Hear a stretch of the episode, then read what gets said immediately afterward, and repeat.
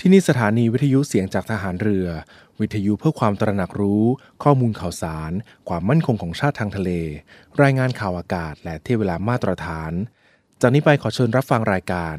ร่วมเครือนาวีครับ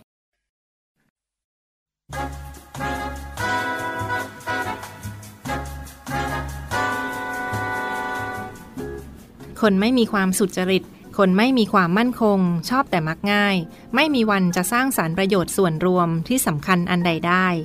ผู้ที่มีความสุจริตและมีความมุ่งมั่นเท่านั้น จึงจะทำงานสำคัญยิ่งใหญ่ที่เป็นคุณประโยชน์แท้จริงได้สำเร็จ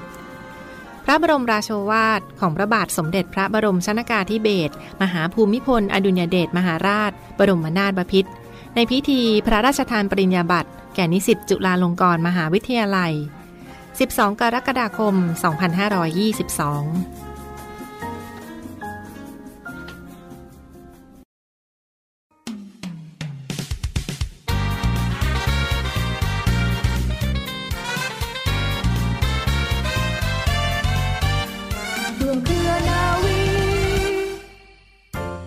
พบเรื่องเล่าจากพ้นทะเลในช่วง Tales from abroad กับผมจำพาสปอร์ตดำและค รูพัฒพลเรือตรีหญิงพัชราวัดอักษร สวัสดีครับ พบกับเราทางรายการ Tales from abroad กับผมจำพาสปอร์ตดำ เรือโทสรันซอสติกุล และครูพัฒพลเรือตรีหญิงพัชราวัดอักษร ครูพัฒครับ ทุกครั้งที่เราไปต่างแดนทุกครั้งที่เราไปท่องเที่ยว การผจญภัยในที่สุดก็ต้องมีวันเลิกรานะครับ ใช่ทุกอย่างเลยค่ะ มันมีเริ่มต้นมันก็มีจบค่ะ ก็คือวันที่คุณจะต้องกลับจากที่ไหนก็ตามมายังบ้านของเรานั่นเองค่ะ อันนี้เราคงพูดถึงที่ที่เราไปอยู่นานหน่อยใช่ครับ คือถ้าเราไปเที่ยวเฉยๆ แพ็คกระเป๋าไปก็แพ็คกระเป๋ากลับมาที่เราเคยคุยว่ามีถุงใส่เสื้อผ้าเลอะแต่ถ้าเราไปอยู่นานๆ มันไม่เหมือนกันนะครับ มันไม่เหมือนกัน ไม่เหมือนกันอย่างมากเลยค่ะ เพราะว่า ถ้าคุณไปอยู่นานๆ ก็อาจจะเคยเช่าบ้านอยู่ อาจจะเริ่มมีการตกแต่งบ้าน มีการหาของมาใช้ ซื้อจานชามช้อนซ่อม ใช่ค่ะซื้ออะไรต่ออะไรมาใช่ค่ะอุปกรณ์ทั้งหมดเฟอร์นิเจอร์ในบ้าน ถ้าเกิดเราอยากจะหาอุปกรณ์ตู้โต๊ะต่างเตียงของใหญ่ ๆ บางทีมีจักรยานมีอะไรด้วยนะคะเครื่องทำกับพงกับข้าวนะคะ มีทั้งสิ่งที่บ้านทั่ว ๆ ไปใน ในอเมริกาจะมีให้ในบ้านปกติก็คือเขาจะมีตู้เย็นให้แล้วมีเตาให้ คือมีทั้ง burner แล้วมี refrigerator อันนั้นเราไม่ต้องกังวลอ๋อบางทีบางบ้านก็มีเครื่องซักผ้าอ๋อมีเตาอบด้วยนะคุณจำเนาะใช่อันนั้นแปลว่าอันนั้นไม่ต้องห่วงเรื่องแบกกลับ แต่ว่ากรณีของครูเนี่ยความที่อยู่นานเนี่ยแล้วก็ครูไปอยู่ตามพี่ชาย พี่ชายเขามีครอบครัวเขาซื้อเครื่องซักผ้าและเครื่อง dry ผ้าด้วย ก็แปลว่าเขาติดตั้งที่นั่นด้วย กลายเป็นว่าตกมาถึงครูค รูจะต้องทำยังไงกับเครื่องซักผ้าและดายผ้านั้นด้วย เพราะว่าในที่สุดสายการบินก็ให้เราแค่ 30 โล 40 โลแม็กซ์แม็กซิมัมใช่ครับยังไงเราก็คงเอากลับมาไม่ได้ทุกอย่าง หรือเปล่า หรือเราอาจจะเอากลับมาได้ครูครับต้องทำยังไงกับข้าวของสัมภาระสมบัติที่เรามีเต็มไปหมดเลยเนี่ยครับเวลาจะกลับเมืองไทยถ้าถักพูดกันไปเนี่ยถ้าเราไปอยู่ที่ไหนเกินปีเนี่ยอันนั้นก็เหมือนกับเราไปตั้งหลักปักฐานในระดับหนึ่งและในสิ่งแรกก็คือว่าเรามีสัญญากับทางที่พักของเรายังไง ต้องคืนบ้านเขาด้วยหน้าตายังไง ก็ต้องคิดเรื่องนี้ไว้ด้วยนะคะ กรณีของในอเมริกาเองเนี่ยส่วนใหญ่ก็จะมีเงื่อนไขว่า เราอย่าไปสร้างรูอะไรที่ฝาเขาเพิ่มเติม ถ้าหากออกมาเนี่ยฝาต้องเป็นอะไร ไม่งั้นเขาก็จะมี deposit แล้วเขาก็จะยึด deposit เรา ใช่ อันนี้คือหลักการทั่วไปของการเช่าบ้านนะครับ คุณจะต้องวางมัดจำไว้ปริมาณหนึ่ง แล้วเมื่อไหร่ก็ตามที่ย้ายออกเนี่ยไม่ว่าจะเป็นในมหาวิทยาลัยหรือว่าบ้านที่ไปเช่าข้างนอกก็ตาม เขาจะมาตรวจสอบความเรียบร้อยของสภาพบ้านนั้นอีกทีหนึ่งว่ามีอะไรชำรุไหมมีหน้าต่างโดนทุบอะไรไหมมีใครไปขุดรูอยู่กลางพื้นไหมใช่เลย แล้วเขาก็จะคิดตังค์ถ้าเกิดว่ามันไม่เรียบร้อย ถ้าคุณอยากได้ดีพอสิตให้เรียบร้อยก็ ต้องอุดรูให้ครบ ต้องทำความสะอาด ปัดกวาดเช็ดถูอะไรให้ดี ใช่อย่างอย่างน้อยก็คืออยู่ในสภาพ โอ้แม้กระทั่งถ้าเราไม่คลีนเราเที่ยวมีขยะกองไว้เขาก็คิดค่าค่าเก็บขยะนะคะ ทุกอย่างมันเป็นทองค่ะอย่าลืมถ้าเกิดอยากได้เงินเด p o s i t คืนทั้งหมดก็ต้องทำให้เกิดความเรียบร้อย อันนั้นคือหนึ่งประการ ทีนี้อย่างที่บอกอะก่อนที่มันจะเรียบร้อยได้ไอ้ข้าวของที่มากมายเสื้อผ้าทั้งหลายแหล่ที่พูดกันเมื่อกี้เนี่ยเราจะเอาไว้ที่ไหน เราก็ต้องหาทางจัดการกับมันนะครับ ในฐานะที่เป็นนักวิชาการเป็นครู แล้วก็ตลอดเวลาที่เรียนอยู่ก็คิดถึงว่าเวลากลับมาจะสอนอะไร สิ่งที่ต้องขนกลับมาแน่ๆก็คือพวกตำรับตำราทั้งหลายแหล่อืมหนังนะคะสือเอากลับค่ะมาหมดเลยค่ะนะก็แปลว่าต้องมานั่งคิดแล้วว่าแล้วจะขนของหนักหนามากมายขนาดนี้กลับมายังไง อยากจะเรียนให้ทราบว่าก็มี service อันหนึ่งก็คือ shipping ใช่ก็ คือเราก็ต้องติดต่อบริษัทโดยเฉพาะอย่างยิ่งสมัยครูนะคะไม่มีอินเทอร์เน็ตเพราะฉะนั้นในเมื่อไม่มีอินเทอร์เน็ตก็แปลว่าเราค้นในอินเทอร์เน็ตไม่ได้ อันนี้ก็คือคงจะทราบในฐานะที่มีสมาคมนักเรียนไทย แล้วก็จะทราบต่อๆกันมา ก็ต้องขอบคุณรุ่นพี่ๆ ซึ่งเขาบุกเบิกไว้ว่า โอเคนะ บริษัทนี้บริการดี ครูใช้ส่งกับบริษัทเดินเรือ ของชิคาโกค่ะอ่าแล้วเราอัก็นต้องนี้คุเนี่ยยกันบริษัทอ่าพวกนี้เขาเรียกว่าแวนไลน์อ่าฮะค่มันจะเป็นใช่ค่บริษัทที่คล้ายๆว่าจัดการบริหารพวกรถแทรกเตอร์เทรลเลอร์ที่เขาขนจะมาของแบบด้วยใหญ่เลยๆอะไรอย่างนี้ใช่อะครับใช่ค่ะแล้วเซอร์วิสของเขาก็จะค่อนข้างที่จะ comprehensive ทั้งหมดเพราะว่ารวมทั้งกลับเมืองไทยแล้วต้องเอาออกจากศุลกากรยังไงด้วยนะคะ ใช่ครับ ก็แปลว่าเราก็ต้อง เข้าใจกันก่อนว่าของที่ขนขนอะไรได้ แล้วก็ไม่มีอะไรที่จะผิดกฎหมาย ส่วนใหญ่มันก็ต้องเป็นของที่เราใช้แล้วนะคะอืมเราก็คงจะไม่ซื้อของใหม่อะไรมา แล้วก็เอามาขายต่ออีกทีนี่เลยทำนองนั้น คือต้องอยู่ในสภาพที่ ถือว่าเขาต้องรับรู้ว่าอันเนี้ยคือของเรานะ ไม่ใช่สินค้า ไม่ใช่สินค้าอ่าฮะอย่างนั้นนะคะ ต้องเป็นคล้ายๆ personal use อะส่วนใหญ่จะจะเป็นอย่างนั้น เขาก็ต้องมารับอย่างที่พูดว่า van line เมื่อกี้เนี้คือว่าเขาต้องมีรถมี trailer มีรถใหญ่มา โอ้ยรถนี่คือแบบสิบล้อมาเลยสิบนะคล้รัอบเขาเลยค่ะ แล้วแล้วในเมื่อเราอยู่ไกลจากชิคาโกประมาณขนาดนั้นเนี่ยมันก็ต้องหาคนที่จบพร้อมเรา ที่จะส่งของเหมือนกันอ๋อเพื่อที่ว่ามันจะทำให้ลดคอสเราเอง ไม่งั้นถ้าเกิดว่าเขามารับของเราคนเดียวเนี่ย เรามันก็จ่ายเต็มเดี่ยวแพงเหมือนกันนะใช่ครับค่ะเราจ่ายเต็มเดี่ยวแล้วอุ้ยอย่าว่าแต่แพงด้วยไอ้นี่เลย แค่ใช้บริการไอ้แวนไลน์เนี่ยนะครับ ก็แพงแพงแพงแพงใช่ค่ะแพงแพงจริงๆอะแล้วก็เราก็ต้องทราบว่าเราจะสบายใจเพราะของที่ส่งเนี่ยไม่ได้ช่างเป็นน้ำหนัก แต่ว่ามันเป็นวอลลุ่มค่ะต้องเข้าใจว่าไอ้แวนไลน์เนี่ยมันเหมือนกับเราจะเช่าพื้นที่ เป็นสัดส่วนกี่เปอร์เซ็นต์ก็ตามของตู้คอนเทนเนอร์ของ cubic เขาอ่าฮะค่ะเขาก็คือจะแบบถ้าเกิดว่าเป็น quarter ตู้คอนเทนเนอร์เนี่ยเขาก็จะเอากล่องเป็นลังไม้อ่าฮะ ที่แบบว่ามีเขาต้องพื้นที่มาต่อเท่ากับ frame อันนั้นอะใช่เขาจะมาต่อที่ตรงที่เราอยู่อ่าแล้วเราก็เอาของเอาใส่ของเข้าไปใส่ได้เต็ม แค่นั้นอ่าฮะแล้วหลังจากนั้นเขาก็จะเอาอันนี้ยัดเข้าไปในใช่ตู้ค่ะคอนเทนเนอร์เพราะฉะนั้นก็ต้องฝากกันว่า trick ก็คือเวลาจะเก็บของอะไร พยายามทำให้มันเป็นเหลี่ยม แล้วก็เป็นขนาดซึ่งจะเข้าไปในเหลี่ยมนั้นได้ โดยที่ไม่ต้องไปมีส่วนที่เหลือหรืออะไรคือ เราก็ต้องมีเทคนิคในการที่จะจัดทำแต่ทั้งนี้และทั้งนั้นของที่มีเนี่ย ไม่ใช่แปลว่าเราอยากจะขนกลับมาทั้งหมด เขาก็เลยต้องรู้จัก service อีกอย่างหนึ่งก็คือ garage sale garage sale เนี่ยคืออะไรนะคุณจำอธิบาย garage sale มันคือการเปิดท้ายขายของ ใช่ค่ะ ซึ่งมันเป็นของของเรา ซึ่งความจริงครูเนี่ยในว่าจะว่าไปเนี่ย พอเขาจะติดป้ายนะเขาจะติดป้ายเต็มไปหมดเลยว่า เสาร์นี้เวลานี้จะมีกระดาษเซลล์ที่บ้านเลขที่นี้ที่นี้มันเป็นเหมือนวัฒนธรรมอันหนึงที่น่ารักของชาวต่างชาติครูชนะอบครับมากครูอยากทำที่นี่ได้มันจังคือการที่เขามีข้าวของอะไรแล้วเขาไม่ใช้แล้วอะอือฮึเขาต้องการที่จะกำจัดทิ้งอะอือฮึแทนที่จะเอาไปทิ้งขยะก็เปิดขาย ใช่ค่ะ แล้วราคาของมันก็จะถูกถูกมากเลย ราคา ถูกระดับที่เรียกได้ว่า แทบจะเท่ากับค่าเอาของไปทิ้งให้เขาอะใช่เลยค่ะ เพราะว่าอย่างกรณีตอนนี้อย่างที่บ้านครูเนี่ยมีกาชา ซึ่งครูว่าน่ารักมากเลย แล้วก็สามารถซื้อได้มาเหรียญหนึ่งทุกวันนี้มองมันก็มีความรู้สึกว่าเนี่ยได้มาจากกระดาษเซลล์แล้วแบรนด์นิวราคายังติดอืมบางทีเนี่ยและในเวลาเดียวกันสิ่งที่คิดไม่ถึงก็คือว่า ถึงตาฉันบ้าง คือฉันก็ต้องทำเหมือนกัน ก็มันคืเป็นว่ายังไงครับการจัดกระดาษเซลล์เนี่ยก็เอ่อสำหรับเมืองครูนะคะครูก็ไม่แน่ใจว่าในแต่ละเมืองอาจจะมีกฎหมายต่างกัน แปลว่าเราต้องไปที่ซิตี้แล้วก็ไปบอกเขาว่าเราอะจะทำกระดาษเซลล์เขาในสมัยที่ครูอยู่เนี่ย ไม่แน่ใจจ่ายสตังค์ไป 35 เหรียญหรือว่ายังไงนะคะ ก็แปลว่าให้สตังค์ไปแปลว่าเหมือนกับเป็นค่าธรรมเนียมหรืออะไรก็ตาม แล้วเราก็บอกว่าเราจะทำกระดาษเซลล์ที่บ้านเลขที่นี้ ตั้งแต่เวลานี้ถึงเวลานี้นะคะให้รับทราบแล้วก็เราก็ถือว่าเป็นการขออนุญาตติดป้ายบอกด้วยเลยในถนน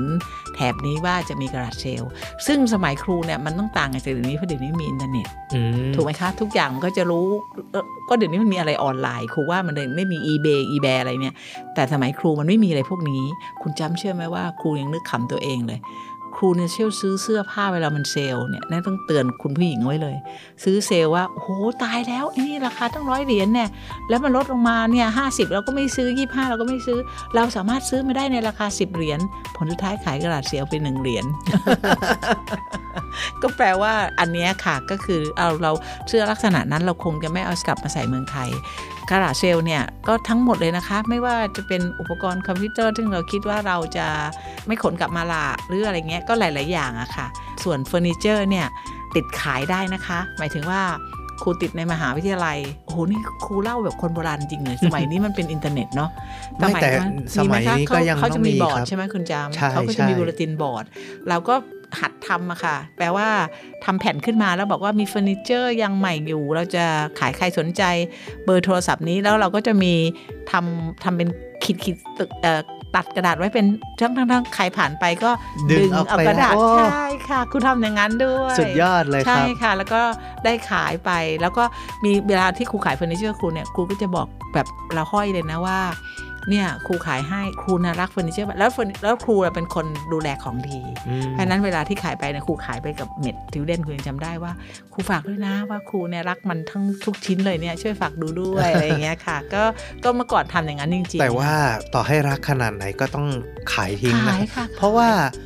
ถ้าไม่อย่างนั้นเนี่ย อีกออปชันหนึ่งคือขนกลับเนี่ย โอ้โห ไอ้ค่าเช่าแวนไลน์นี่มันแพงแพงใช่แพงค่ะแพไม่งแพคุ้งมกันค่ะแล้วก็ครูยังเสียใจจนทุกวันนี้เลยว่า ตอนนั้นก็มีความรู้สึกว่านักวิชาการเหลือเกิน ขนมาทุกสิ่งทุกอย่าง โอ้ยตายแล้วโน้ต แต่ละอันฉันอุตส่าห์ทำ dissertation note นี้มีความหมายฉันโน้ต โอ้โห คุณจำกลับมาขายทางกระดาษหมดเลยแล้วยิ่งกว่านั้นอีกค่ะ ปกติเนี่ยถ้ากระดาษขาวเนี่ยถ้าขายช่างเนี่ยราคาจะดีครับครูเก็บจนมันเหลืองหมดเลย สรุปแล้วต้องขายเป็นก็กระดาษขายทิ้งไม่จอริอกงๆใช่อีกค่ะ ก็เลยคือมันจะมีกระดาษขาวเนี่ยอาจจะขายได้โลละสามบาทสมมติอย่างครันี้บ แต่ของครูก็กลายเป็นขายโลละห้าสิบตังค์เนื่องจากเป็นกระดาษมันเป็นเหลืองหมดแล้วอะไรอย่างเงี้ยแล้วก็กลับมาจริง ๆ พยายามคิดให้ดีนะคะ จริงๆแล้วมันมีหนังสือซึ่งเป็นคนคนสวีเดนไหมที่เขียนไว้ว่า death cleaning อือฮึคืออะไรที่ไม่จำเป็นก็ทิ้งมันไป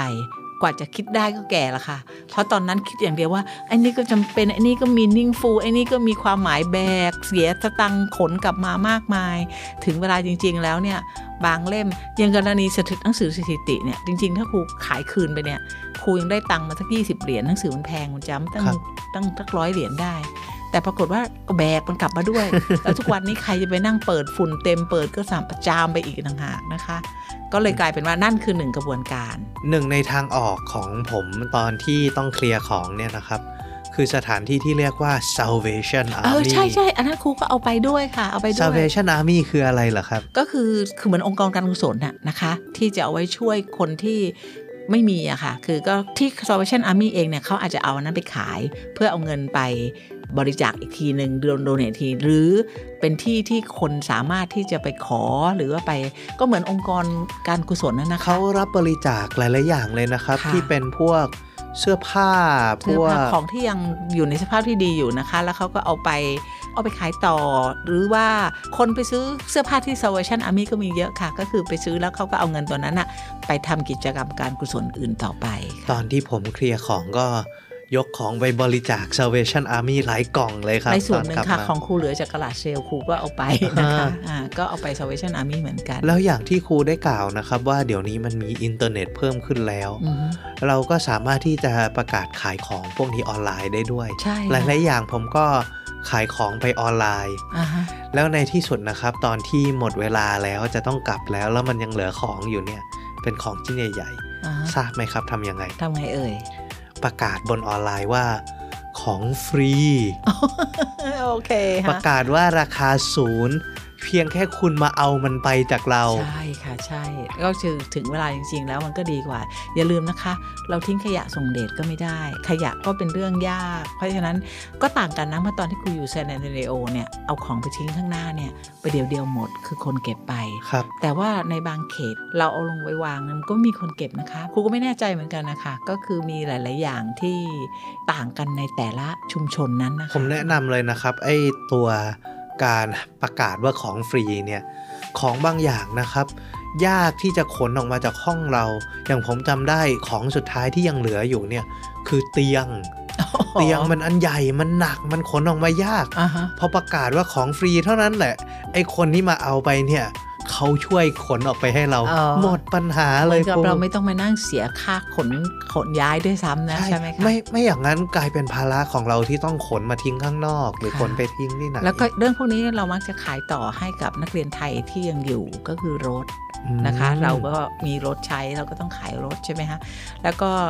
เรื่องรถนี่ไม่ยากนะคะแล้วก็ใช้ทริคนิดหน่อยนะคะเพราะว่าถ้าเกิดว่าเราสงสารคนที่เราขายต่อให้ ไม่อยากให้เขาเสียภาษี เราก็ให้เป็นเพื่อความสิเนหาให้เป็นกิฟต์ไปอ๋อแต่เราก็เซ็นคือคือ regis- registration ของรถเนี่ยมันแค่นิดเดียวการโอนรถได้ง่ายที่สุดในโลกแล้วค่ะ ก็คือไปแค่ไปเปลี่ยนทะเบียนใหม่ แล้วก็เปลี่ยนเจ้าของใหม่ก็ก็แค่นั้นเองค่ะคุณเราอาจจะต้องแวะไป DMV สักหน่อย อันนี้เราก็เคยคุยกันว่าไม่ค่อยสนุก แต่ว่าอันที่จริงงานที่ต้องทำ DMV เพื่อย้ายรถเนี่ยไม่ได้ยากเท่าไหร่คค่ะรับไม่ยากค่ะ เพียงแต่เราต้องไปที่นั่นเท่านั้นเองนะคะ แล้วก็นอกจากนั้นก็มีเรื่องเกี่ยวกับลีสเรื่องเช่าบ้าน เพราะว่าบางครั้งวันที่เราต้องกลับกับวันที่ลีสมันหมดอายุเนี่ยค่ะบางทีไม่ตรงกันค่ะถ้าเกิดว่าลีสมันยาวกว่าก็ไม่เป็นไร เราก็ทิ้งเอาไว้ ถ้าเกิดว่าหา subleaser ไม่ได้ใช่นะครับค่ะคุณจำอธิบายคำว่า sublist นิดหน่อยค่ะว่าคือคือการที่เราปล่อยเช่าให้คนอื่นมาอาศัยอยู่ในที่พื้นที่ห้องเช่าของเรา